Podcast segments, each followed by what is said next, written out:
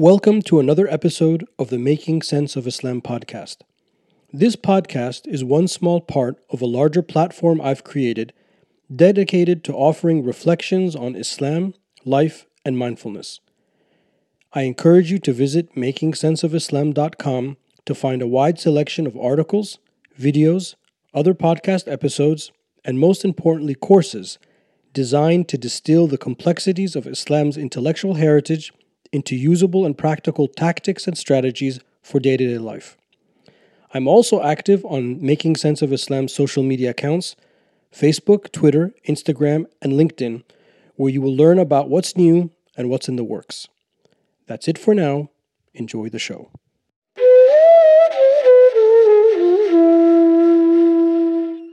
My guest today is Rabia Chaudhry. Rabia is an attorney, advocate, and author of the New York Times bestselling book Adnan's Story and executive producer of a four-part HBO documentary, The Case Against Adnan Sayed.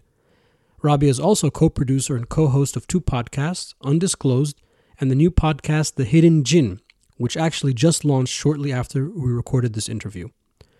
Rabia was a 2016 Jennings Randolph Senior Fellow at the U.S. Institute of Peace, where she researched the intersection of religion and violent extremism in Pakistan and Sri Lanka.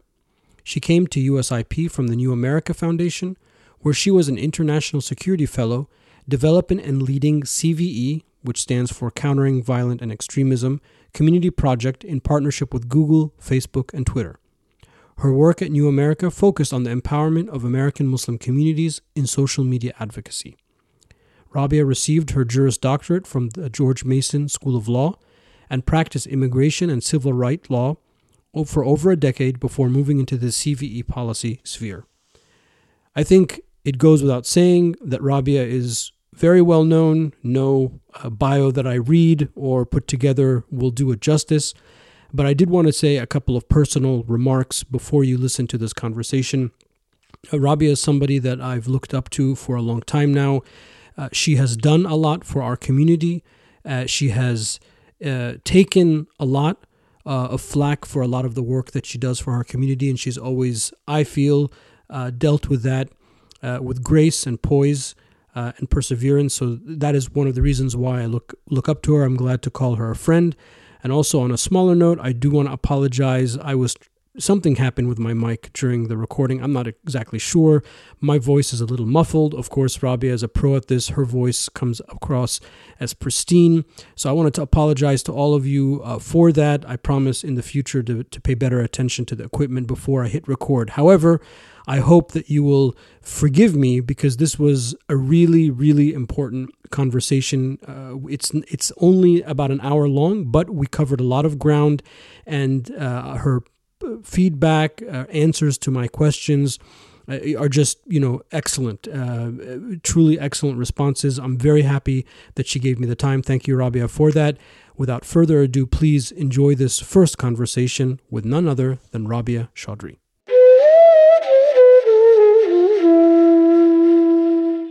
Rabia, welcome to the show. Hi, thanks for having me. Thank you for making the time.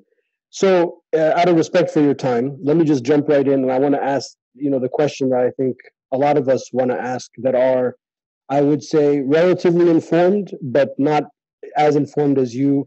Where are we in Adnan's case? I know that there was, unfortunately, some recent setback, but because of a lot of the legal language, I personally am a little confused as exactly where that leaves us and what is the path forward.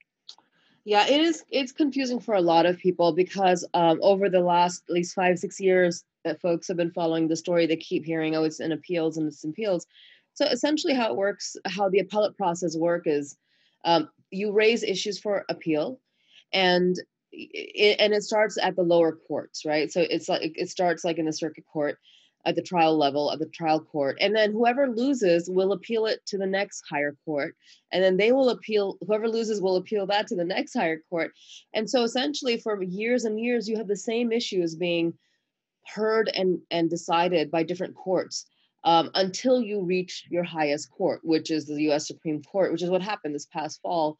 And the U.S. Supreme Court is a very long shot, but basically we lost a year ago in the Supreme Court of Maryland, which is where we had our highest hopes. And we lost this by one judge. It was, the votes were 3 judges to 4. And so what that meant was that up until then, the other courts had decided that Adnan deserves a new trial. And the highest court of Maryland, called the Court of Appeals, decided by one vote that he does not deserve a new trial. And so what that means is that those issues, the same issues that we've been raising over all these years, like they're gone, we're done. Like we cannot raise them again. So what you can do though, is you can find new issues and you can start all over. And that's what we're having to do. It's very frustrating. There are other issues that we never raised in court before, because once you can't keep adding issues. So imagine it's like this is one path. Once you're on the path, you got to go until the end. You cannot pick up anything along the way. And then when you hit the end of that path, you got to start on a new path. And so we have expanded our legal team. We have a new investigator. And just today, in fact, this morning, I spoke to one of the investigators as well. So there's a lot of work being done basically to develop a new path for Adnan, a new appeal with new issues.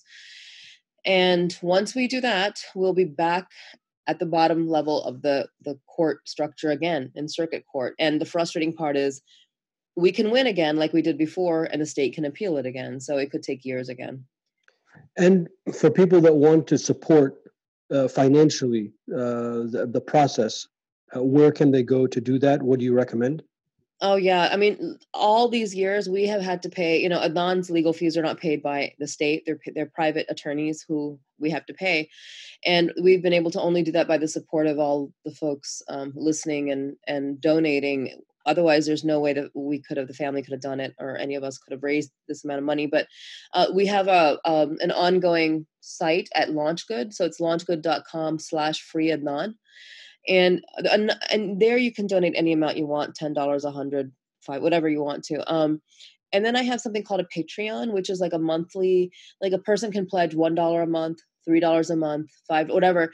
And on the Patreon, what I do is once you've signed up for that, I'll do updates maybe once or twice a month. And so maybe sometimes I've done a conversation with Adnan and put it on there, or I've written something. So it's like a little bonus content people get about the case for as little as like $1 a month, let's say. And so to find that is patreon.com/freeAdnan. All right, I'll include those in the episode notes. Now I know that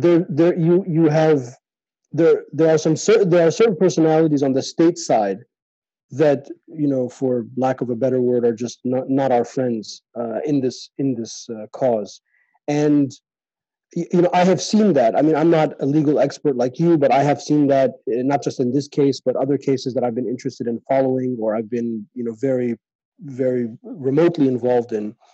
And I wanted to know, what's that like to have an adversary that's just so in your face, so bigoted, biased. You have been extremely vocal about some of these people.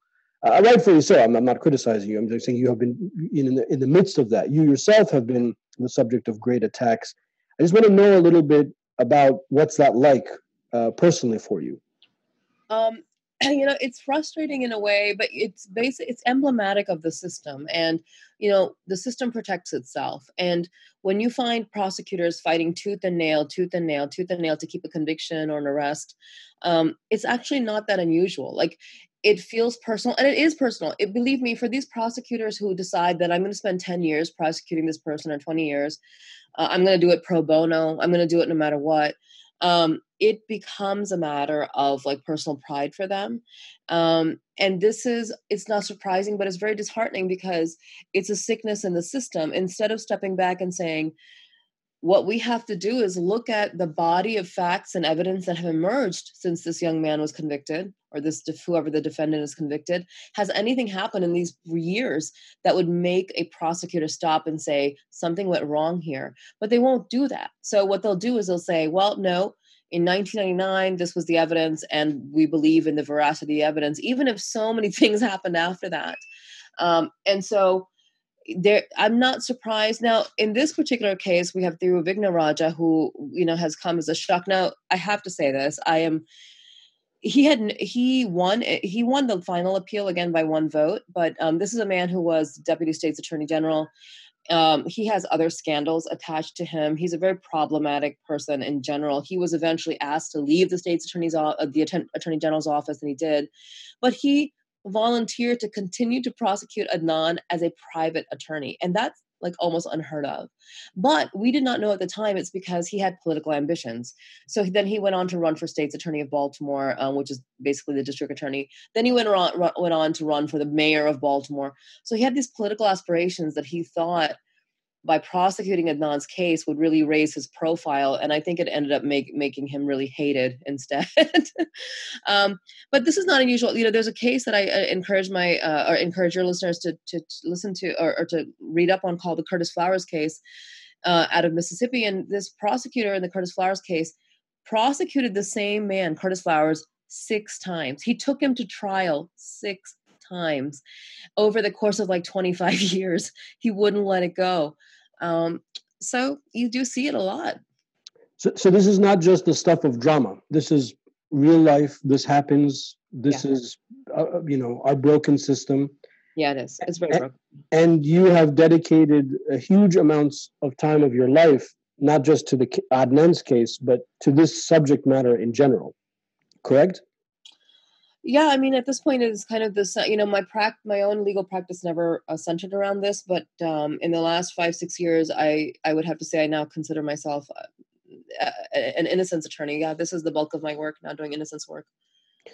And how many cases right now are you handling? When you say you, I have a team. So there's 3 of us, myself and 2 other attorneys who work on these cases together. And then we investigate, we work with the defendants and their lawyers, and we get them back into court. We've done 22 cases in 5 years, and we've had 8 defendants who are now home. Alhamdulillah. Oh, really? MashaAllah, 8. Yeah. So that must be a tremendous feeling to counterbalance all that other, stuff you got to put up with. I mean, it's incredible, in almost every one of these cases, when you show up for the defendant and their families, it's like, for 20 years, maybe, or 30 years, they've been trying to get somebody's attention. They don't have the money. The work that we end up doing for these defendants, we spend a year or 2 doing investigative work and legal work for them, maybe is worth $500,000, $1 million. And we don't, it's done completely pro bono for them. So for the families, it's beyond their hope that they could have gotten this kind of assistance. But the flip side of that coin is that we're so happy to be able to give them hope. The flip side of the coin is sometimes hope is very dangerous, and things don't work out, and you don't always win. So, fine, 8 of our defendants are home, but that means, 14 we are still in prison and deserve to be home, but we're still working on it. But we can't guarantee anything. So for you personally, Rabia, do you have any like religious mottos? Is it like a hadith or a verse or a concept from our faith tradition that helps buttress the work that you're doing? Or did you sort of just like one thing led to another and you found yourself doing this work? No, I mean, for me, it certainly one thing did lead to another, but I don't believe in coincidences. And growing up, my mother, it was like a drill, like constantly, she would constantly say to me and my siblings, that your education, your skills, your knowledge, like these are all tests for you. Like when you die, God's going to ask you, what did you do with this stuff? Like, what did you do? Did you just earn a living for yourself? Is that it? Anybody can do that. And so she always made it, she made us feel a very heavy sense of responsibility, a civic responsibility and responsibility of human beings, because at the end of the day, these are blessings that we're supposed to use to help other people. So that's always like something that's just kind of like existed in my head. Like, what do I do with what I can do? But in terms of this, I will say this, even before Serial and Adnan's case, and I started working in this field, I've done a lot of activism and advocacy and stuff. And many people burn out in that space because it can take decades. Sometimes people die and with seeing no result of their labor. But the hadith that gets me keeps me moving forward is the one that, you know, the one about even if the trumpet for the day of judgment blows, you could finish planting your seed. Mm-hmm. So it's our job to do the work. It's our job to do the work. It's successes from Allah. Whether or not that comes, that's not in our hands to many, but it is in our hands. It's our responsibility to do the work. And so we can't expect results without doing the work. And so that's how I see it. You just put one foot in front of the other. And you mentioned Serial, Undisclosed, me, myself, like millions of others, you know, I was captivated. I mean, literally, I would look forward to getting in the car to drive long distances just so I could continue like an episode. Really, goosebumps, you know, hair standing. And that's what helped me, you know, a few years later feel like, you know, I want to jump into the podcast space as well. And now you're doing Undisclosed. I mean, what is that like from a process point of view? How much time does that... I know that Serial, you were sort of, you know, like a passenger, but with Undisclosed, you know, it seems that you're very much directing everything. And how much time does that take from you, content-wise, editing? How many people are involved? You know, just like a little bit behind the scenes. So, you know, when Serial ended, a lot of people, most people who are listening were like, now what? You know, it felt very... Oh, yeah. You know, like there was no kind of conclusion, but also, we had withdrawal. No, we had withdrawal. Seriously, oh, like yeah. You need more. You know, I'll be honest. I wish I could have experienced Serial the way others did. It was a horribly stressful, terrible, terrible time for me. And in all these years, I have not been able to go back and listen again. Like it was traumatic.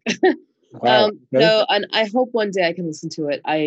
Because I want to be able to enjoy it like people did, but at the time it was not enjoyable. The other thing is, so as somebody who is obviously deeply connected to the case and understands everything that happened and was there, there were so many things in Serial that I was like, well, that's not right. But you didn't, you know, like they fell short on things. And I understand that, because they're not criminal defense attorneys or investigators, and that's fine. So I was writing all these blogs, blog posts, and there were these other two attorneys who were writing heavily about the evidence. And so those are the two attorneys, Susan and Colin, that I ended up linking up with.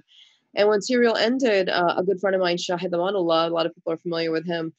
He's the founder of Zabihah.com and, you know, very well-known Muslim entrepreneur, was like, Rabia, people want to know more information about this case. You have to start your own podcast and give them that information.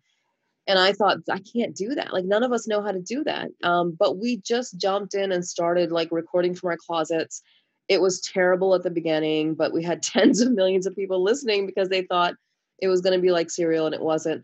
But anyhow, it's 5 years on now. The first year we did Undisclosed, it was only going to be Adnan's case. We were going to do Adnan's case and be done. And we made money from it because we got advertisers who approached us. We didn't have any intention of that. And all the money that we made, I think I don't know, it was like $500,000 or $600,000 from advertising, we put into Adnan's legal defense fund, which was great. So we were all volunteering. And then after that, all these other defendants and attorneys and innocence projects asked us for help. And then we thought, okay, then if we're going to do this, then we have to do it properly. We organized an LLC. We hired an executive producer and editors. And that's why we sound so much better today than we did 5 years ago. And so it's been really, so there's a business model behind it that allows us to dedicate hundreds of hours. I mean, we typically put in 18 months to sometimes up to 3 years before we report a case of, you know, it takes that much lead time to investigate a case. So every episode of Undisclosed has taken hundreds of hours to produce. I mean, it shows. But one of the things I wanted to go back to, though, is you said in the beginning we didn't sound good, and then we sound good, et cetera. I mean, I think that it also speaks to the quality of your content. I think a lot of us don't really care or didn't really care about that aspect. I mean, of course, Serial is, you know, if anyone thinks that that's what a podcast is, you know, you're not, you're delusional. That's, you know, that's a very professional outfit. It's a piece of art, yeah. but it's, I think for me, it's the content. I mean, when I listen to Serial and then I listen to Undisclosed, I trust this content because you're behind it. That's what's in my mind. And I think I speak for a lot of people. It's like, okay, if Rabia is putting something together, that means it's important. You need to listen. She's done her homework. And look, I know that there were aspects of Serial that were disappointing, especially their personal comments towards the end. I think it might have even been one of the last episodes where they're like, yeah, you know, probably Adnan did it, you know, but, you know, the trial was unfair. you know, that's it sucks to hear that, but I think that even gives his case even more strength, because in the American legal system, it's not really it's not just about that. Even though we all believe he's innocent, it's really about the process, and how the unfair process. I mean, I know you might cringe at me saying all of this because you're like, no, damn it, you know, there's so much more that was wrong. But just the problem is, you know, for somebody like me or Adnan or his family, we're too close to this process, and the reason that was harsh to listen to was not because to us these are. Like, if it was like any random journalist, it'd be different. But these are people who have created relationships with us. These are people who go and visit Adnan, speak to him constantly, who say, I'm your friend. Sarah Koenig came to me the week before. The last episode, I think there's a clip of my voice in there. I don't know. But she sat with me for an hour the week before the last episode. And I said, Sarah, I need to know, like, where are you on this? And she said, she said to me, to my face, in my heart, I believe he's innocent. And so when I walked away from that meeting, I thought, that's what she's going to say in the final episode. And so the fact that that's not what was said, and for somebody like Adnan, who's like, well, how am I supposed to, like, what kind of friendship? How do I have a relationship with this person who is saying one thing to me personally, but saying something else on the air? So that was a whole nother layer of, like, the personal complications and relationships. Because the other thing is, you know, the Serial team wanted to continue the relationship because they want to continue to follow the story. But obviously after that, it was hurtful. It hurt the family. It hurt Adnan. It hurt me a lot, because I had told Adnan his family, and Sarah Koenig, before she even began investigating, spoke to Adnan's old attorney and said, I would not be doing this case unless I thought he was innocent. So I said to Adnan, I said, I will need you to trust her. She believes you're innocent. Let her do the work. And so the whole family kind of trusted my judgment there. And I felt let down. I felt like I let them down because of that. Having said that, Serial, we could not be anywhere close to where we are without Serial, obviously. So, you know, it was an incredibly important, useful, vital device to get us to this point, to get us closer to the truth, closer to Adnan home.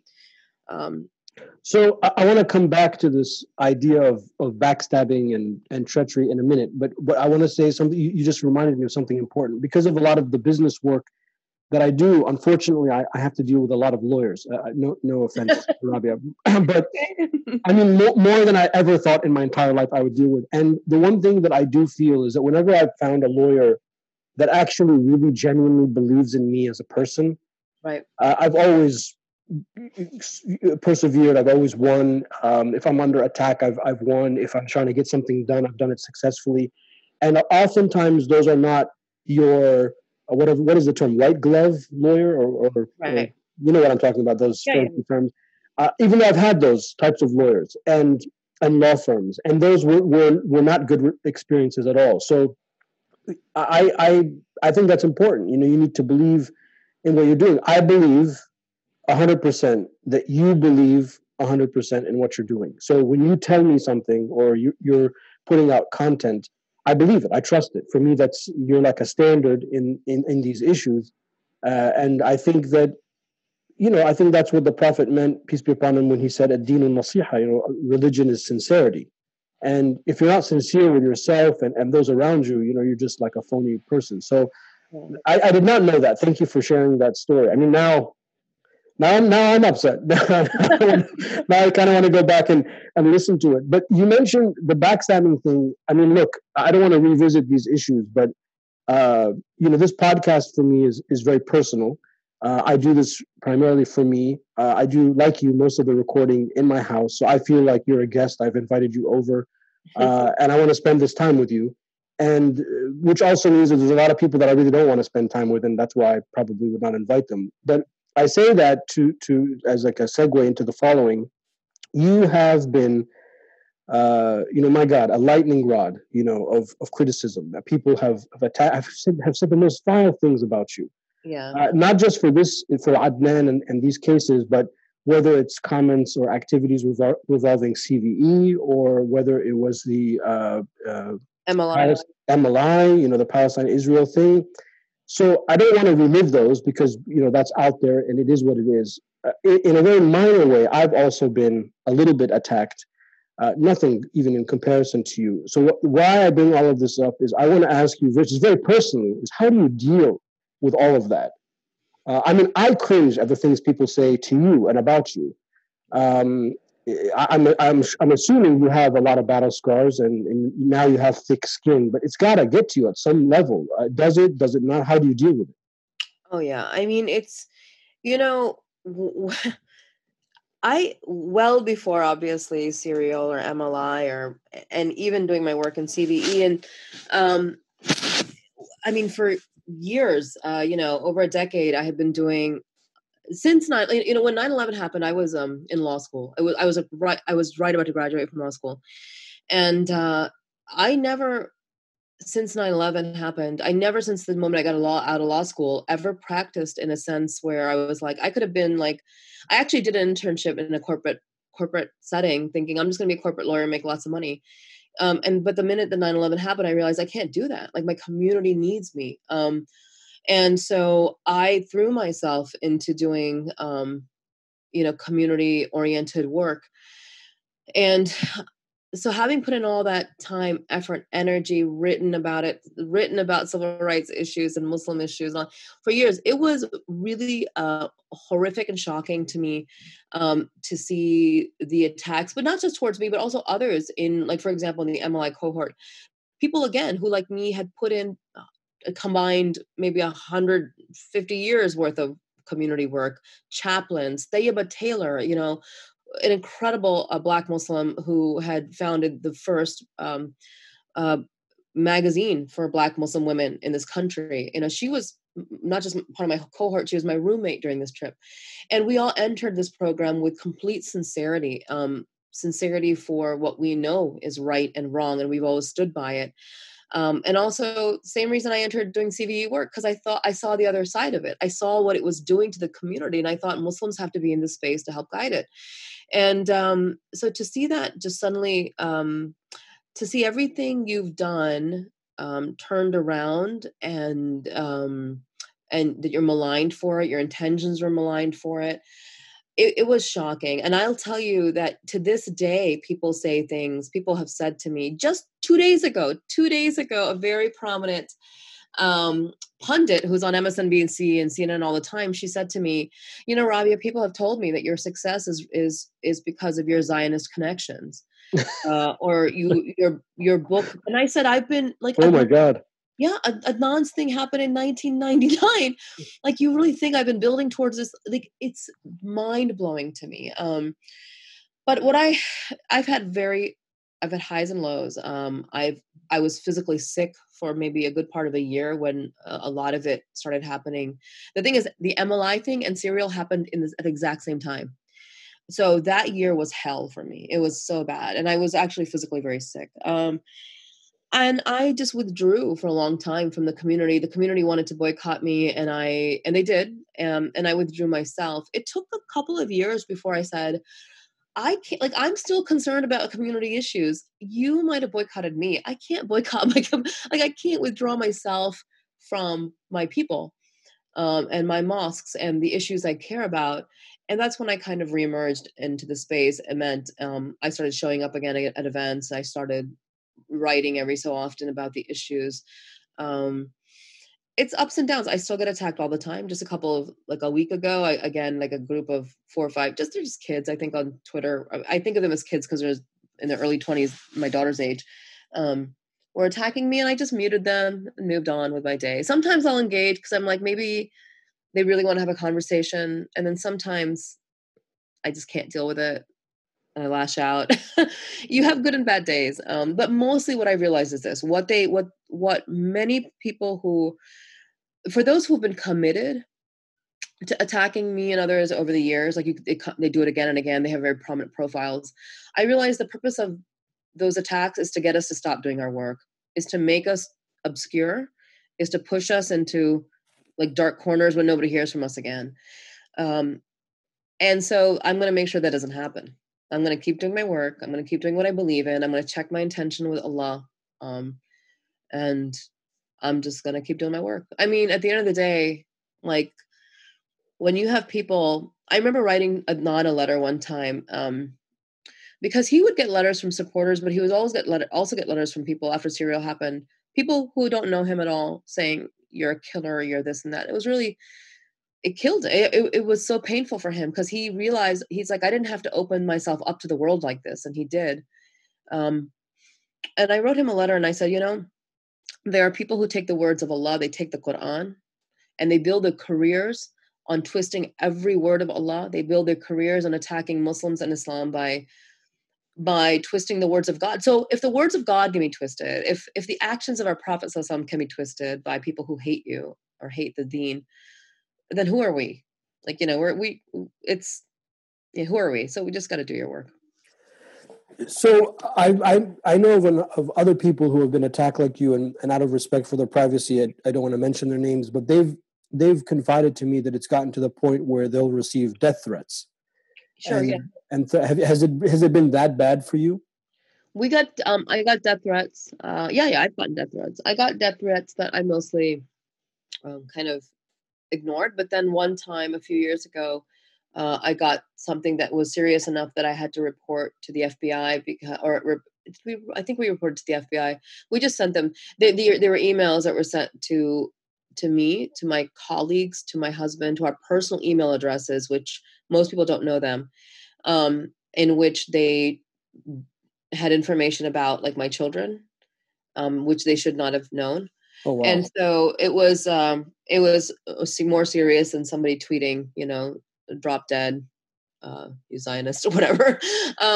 So that we had to do, but it's happened.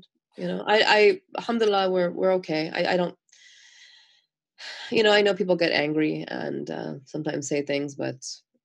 Well, let me tell you, I mean, first of all, I hope and pray, you know, inshallah, you and your family always remain safe. And on a personal level, if there's anything I can do or, you know, me, my family, please let us know. Thank you. But one of the things that upsets me, other than I'm personally upset because I consider you a friend and that hurts me, but I'm upset that our community is like this. So like, what the hell is wrong with us? This outrage, people commenting, re-commenting, posting, reposting without even reading, making up these broad claims that are unsubstantiated. You know, we are the people of substantiation. You know, we are the people of let's verify the hadith, let's verify the Quran. And, you know, the way we were taught was, you know, you got to know everything about the subject matter before you comment. I mean, that's the way I was taught. And then I see this stuff online. I'm like, oh, my God. I mean, you know, give her some space to just talk and answer and this and that. And they're like, let's cancel, let's boycott. That's what I'm concerned about. I'm concerned about that the English-speaking Muslim world is headed down a very bad path. Yeah, I think this is, I think one of the most heartbreaking things that I've witnessed in the last few years.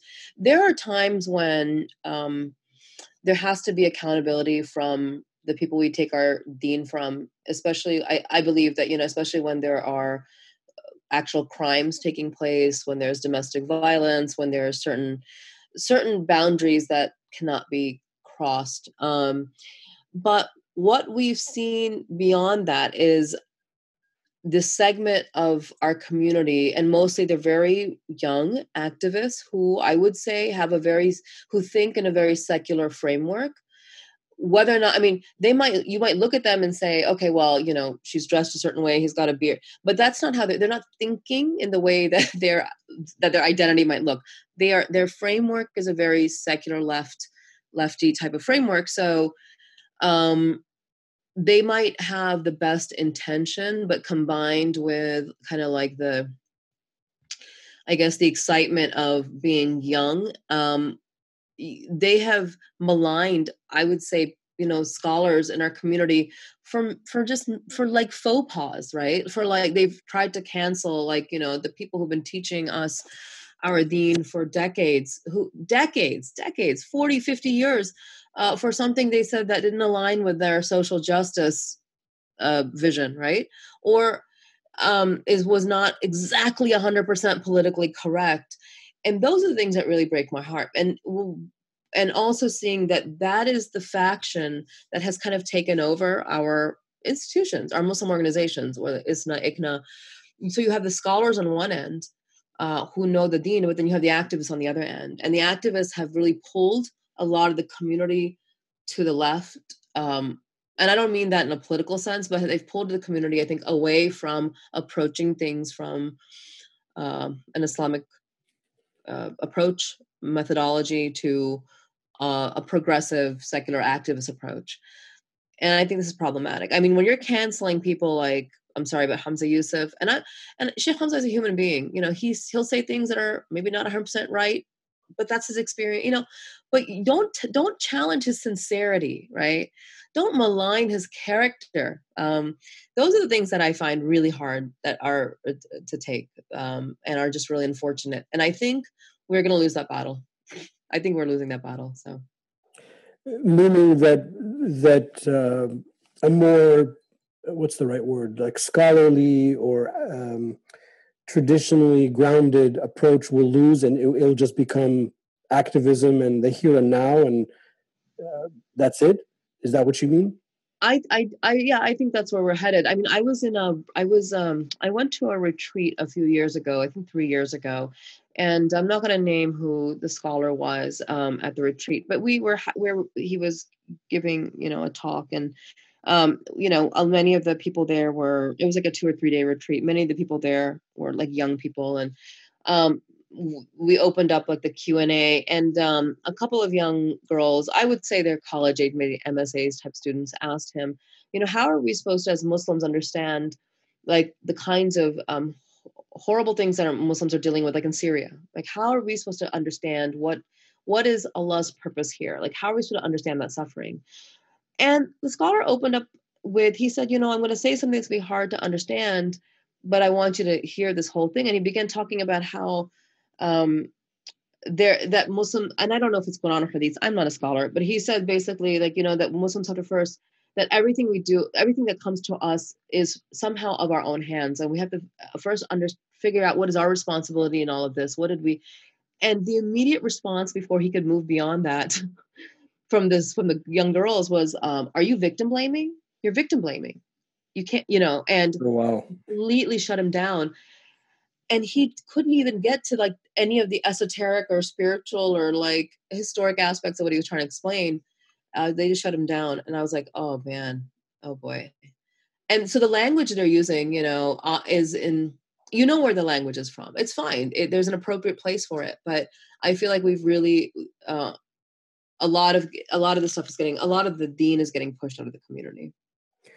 Well, my concern is that stuff, I mean, I maybe unfortunately agree with you, even though I don't want to, that we are losing that battle. And if success in that battle is by being the most current, the most immediate, by definition, you know, we will lose. There's a great book by the author escapes me, but The Clock of the Long Now, Stewart something, and they're like creating like this like clock that's going to measure civilization in 10,000 year time, whatever. But I mean, it's a little esoteric. But the point is, one of the things he says in the book is like there are different parts of our world that move at different speeds, and religion is one of the things that moves the slowest because it retains ethics and morals and stories. It's not like fashion. Fashion is going to, you know, what's fashionable this month won't be fashionable next month. And I think a lot of what these people want to do is make religion like that, like immediate. So if that's the definition of success, we will lose. But the problem is, as a community leader, I see on the long run that that's bereft of any spirituality. So these people, like you said burned out. You know, people get burned out really, really quickly and might even leave Islam altogether because of that way of thinking. And I deal on the other end. You know, I'm not like on Twitter the way you are and dealing with these issues and the lightning rod, but I deal with those people after they're burned out and when their families come and they're concerned and, you know, they give up because they've put all their hope in something that they realize is not soundly built in the first place. Right. So maybe maybe we lose today, but maybe tomorrow we'll win. I don't know. Maybe that's one way of looking at it. Yeah, I mean, I think, you know, one thing I do think happens, and I think a lot of us have experienced this, is that these same young activists will grow up and maybe they'll get some real life experience. They'll get married, they'll have children, they'll mature. Many of them, and I think this is really unfortunate too. Like, I see a lot of activists and who have opinions on issues where maybe all they've ever done is have opinion on issues. They've never actually worked in the real world. They haven't worked on issues in a real setting. They've never done the on the ground stuff, and they just don't have some of the life experience that others have, good and bad. You have to have the bad life experiences too, the divorces and the this and the that, losing people you love, having miscarriages. I mean, there's so many life experiences you go through as you get older that teach you lessons that maybe when you're younger you don't have. And so maybe time itself will do it. But yeah, the lack of spirituality, I don't know. I don't have, you know, that's why, you know, I think a lot of us, and then so many things have kind of come together at the same time too, the unmasking kind of phenomena too, social media.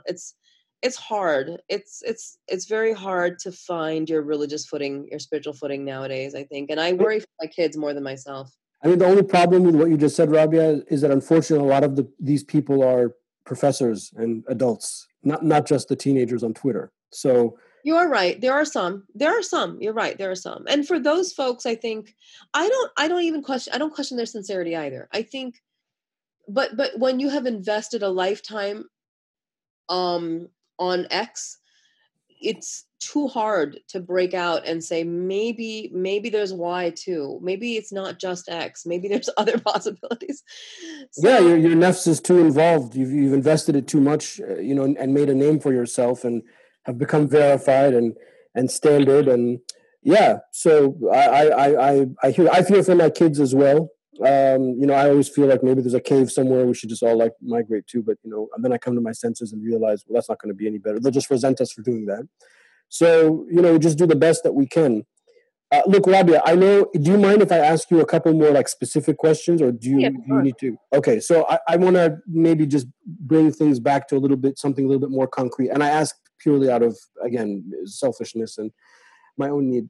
I remember one summer I was away, I came back, and I found waiting for me this beautiful Amazon box with your now New York Times best sold book, Adnan's Story. And I wanted to ask you two questions about that, because I know recently I saw a thread where you commented on publishing, particularly for minorities. Right. And, you know, this is like, mashallah, the big mashallah, right? The big pie in the sky to be on the New York Times bestsellers list. Right. But can you give us a little sneak peek on what that really means? It might not be everything that it means, that we think it means. Yeah. So, you know, first of all, there's a very specific, being on the New York Times bestseller list does not mean you have a quality book. Remember, there are books like 50 Shades of Grey and Twilight that were on it. It is simply a function of how many copies are sold. And if you are able to make 5,000 pre-sales before the book's published, you're automatically on the New York Times bestseller list. So while that is, it's wonderful, I'm able to say that and do that. If you are good at the marketing aspect of it, you should be able to achieve that. Anyhow, what was more important to me was were the critical reviews from Kirkus and Publishers Weekly and others that were excellent. But what people think is that, I know what people think, and I understand this, because I thought the same thing, that if you have a book that's on the New York Times list and then it becomes like this, an HBO documentary, like you're just rolling in millions of dollars.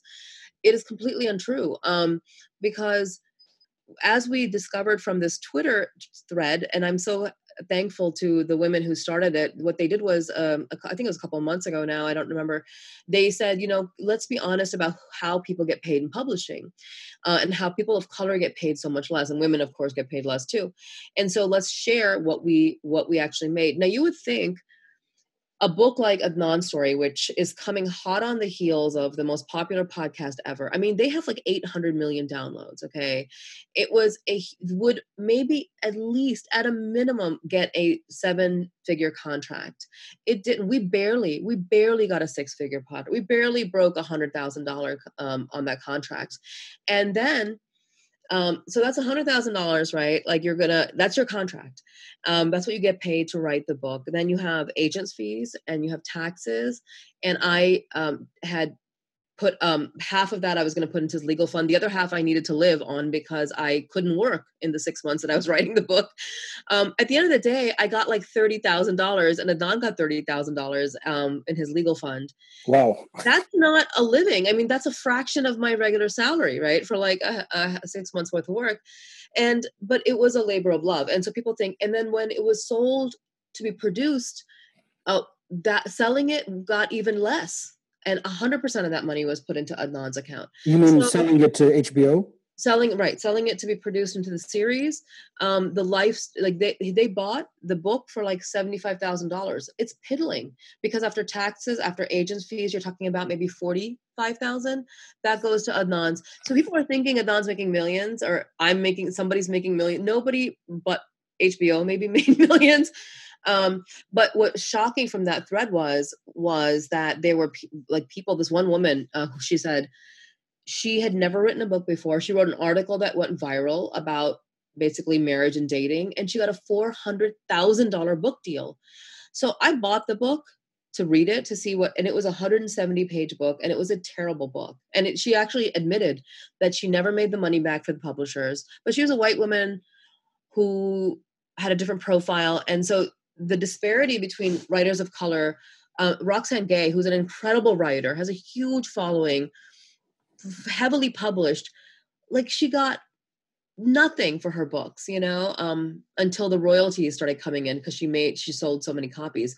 But the advance, like 30,000, like nothing. It's shocking. So you don't make a lot of money writing books, unfortunately. Yes, and this is actually, I ask because I'm trying to get back into writing, but not academically. And I spent like about a year looking into these things, and I realized, okay, look, all of the success stories, they're like all like young white guys, basically. Yeah. I'm not young, I'm not white, so I might as well just write what I want to write and put it out there. Heck, even make it as a PDF and people can download it if it's about just sort of passing on a message and knowledge. I mean, the book Hillbilly Elegy? I've heard of it, yeah. Yeah, JD Vance. He wrote that, came out around the same time as like maybe the year after Serial. A very slim volume, kind of a memoir about him. He's an attorney from Yale, but he grew up in like the West Virginia hills and comes from hillbilly country. And he wrote about that. So, what was reported was that not only did he make like 7 figures on the book deal, it was his first book, but also that it was sold for in a 7-figure deal to Netflix, whereas Adnan got a 5-figure deal from HBO, for his, but it's shocking. The disparity is shocking. Are you considering writing more, or is that experience enough for you? No, I'm actually the minute the book was published, the publishers wanted more. They're like, we want another book for you because it did sell well. It had very good critical reviews, and they thought I have an interesting voice. It just took me a while to figure out what I wanted to write about. Writing Adnan's book was one of the hardest things I've done in my life. It took so much out of me. You cannot be wrong on the facts. You have to check everything. There's legal teams checking above you. It was really hard, and I don't have it in me to do that for a few years at least. So I am I did sell a second book last summer, like a proposal. Oh, mashallah. Yeah, and I sold it for half of what Adnan's book sold for, so you can do the math yourself. Again, it's a labor of love. And I'm working on it right now. I'm in the middle of writing it right now, and it's completely unrelated to criminal justice stuff. It's called Fatty Fatty Boom Boom. That was a childhood nickname of mine because I've had a lifelong struggle with weight. And so it's a memoir about food, fat, and family. And I can't wait to dig in. And I know that you've always been a proponent of workouts and not diets. Always. But well, you've inspired a lot of us to take that seriously. And I think we have a shaming culture, in the Muslim culture, unfortunately. But we rarely have a pathway forward. So I look forward, that's going to be very interesting.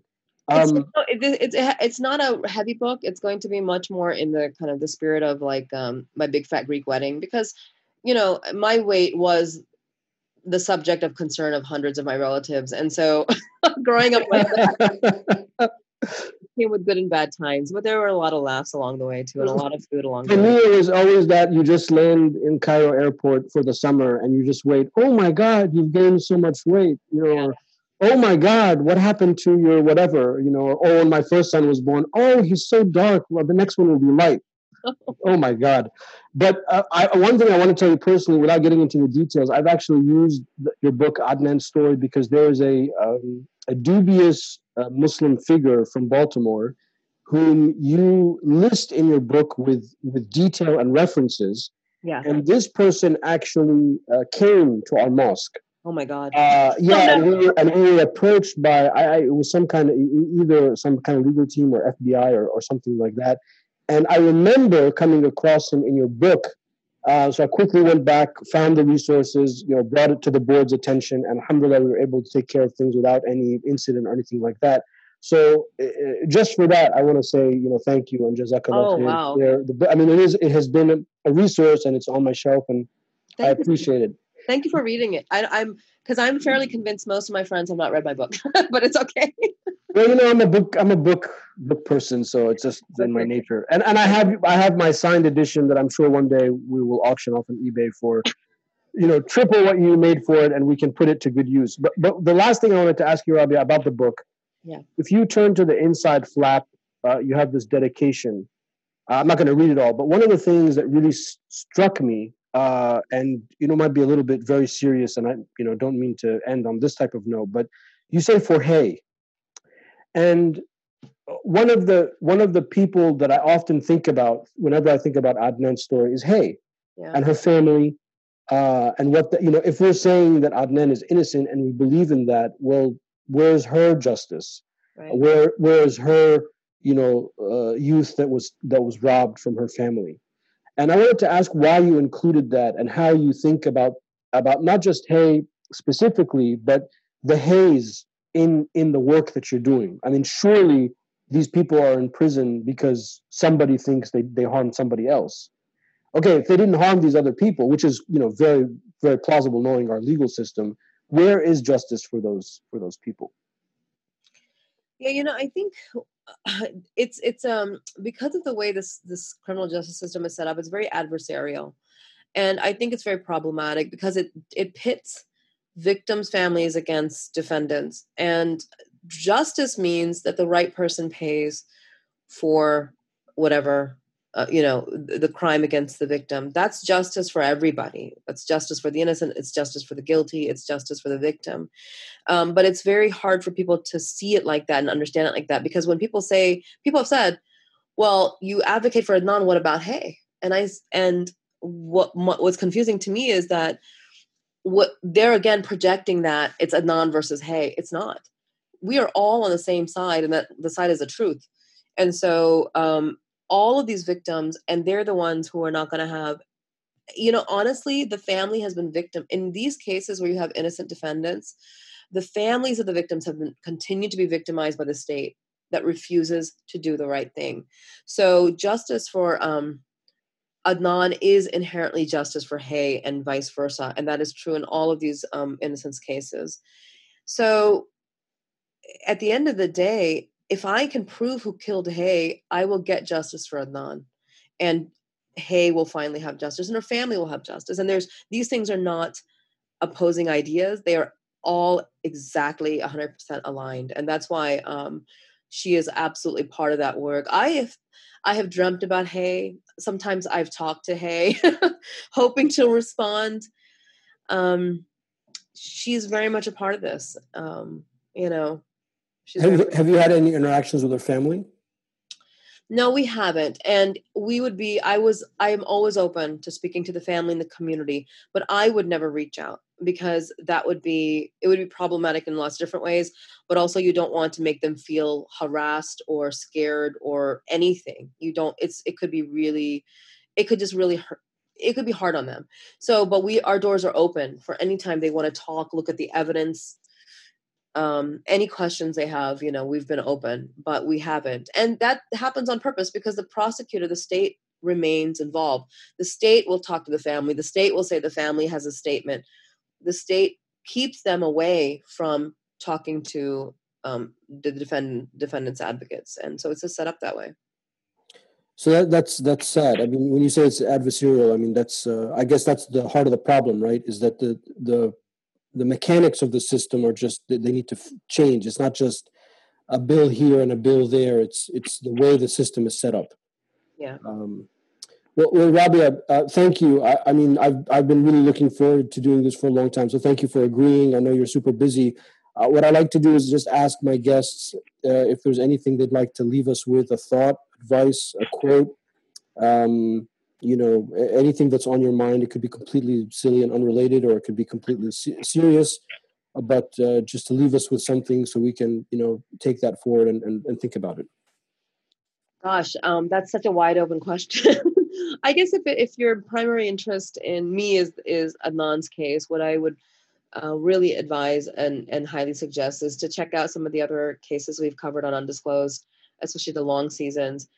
Because I think what people who don't understand the system, don't understand how any of this works is, and I was one of them, is that they often say, well, how can everybody get it wrong? How can the cops get it wrong, and the prosecutors get it wrong, and the juries get it wrong? And how can this even happen? It's not possible in a place like America.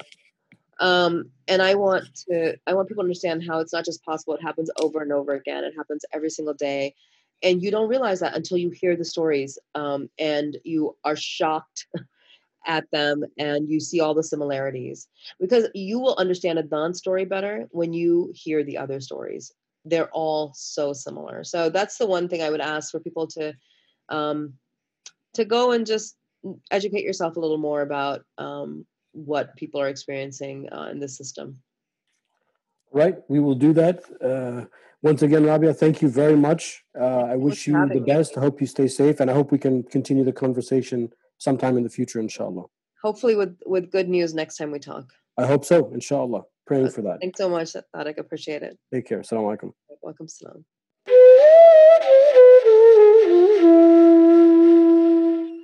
One more thing before you tune out. To help me stay focused and manage all the things I'm doing, I put together a weekly email called Friday Ruminations that highlights what I'm reading, working on, and thinking in 4 focus areas: happiness, entrepreneurship, books, and Islam.